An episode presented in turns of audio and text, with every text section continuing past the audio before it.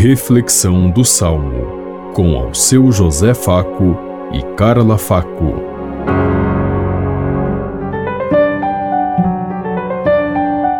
Paz e bem a todos os ouvintes que estão em sintonia conosco neste dia, na meditação do Salmo 131. Subi, Senhor, para o lugar de vosso pouso. Nós soubemos que a arca estava em Éfrata e nos campos de Ar a encontramos. Entremos no lugar em que ele habita, ante os cabelos de seus pés o adoremos. Subi, Senhor, para o lugar de vosso pouso. Subi, Senhor, para o lugar de vosso pouso. Subi vós com vossa arca poderosa que se vistam de alegria os vossos santos e os vossos sacerdotes de justiça.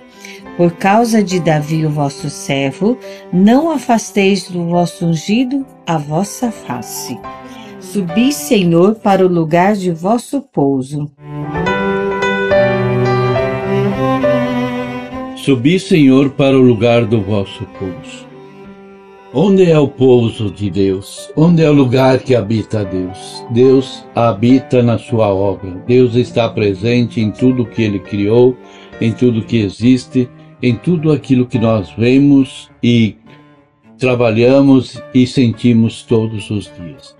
Deus é um Deus presente. O nosso Deus não é um Deus de madeira, nem de metal, nem de cerâmica, é o Deus da vida que se prontificou e desceu para viver no meio do seu povo, como ele disse lá no Êxodo, e como Jesus também falou um dia, dizendo: Eu farei morada em vossos corações e habitarei. Onde dois ou mais estiverem reunidos no meu nome, eu estarei no meio deles.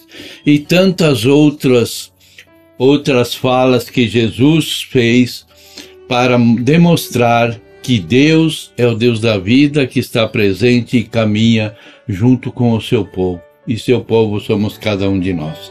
Mas para recebermos as graças e alcançarmos a salvação, é preciso fazer a vontade do Pai. Assim como numa família, e hoje nós estamos vivendo e recordando ainda, estamos próximo à família de Nazaré. Dentro da família é preciso ter a ordem, a organização para que tudo funcione bem. Assim também é no projeto de Deus. Cada um de nós tem o seu dever, um dever, uma função para, para que Deus possa estar presente e agir, para que nós possamos percebê-lo atuando em nossa vida. Pensemos em tudo isso enquanto eu lhes digo. Até amanhã, se Deus quiser. Amém. Você ouviu Reflexão do Salmo com ao seu José Faco e Carla Faco.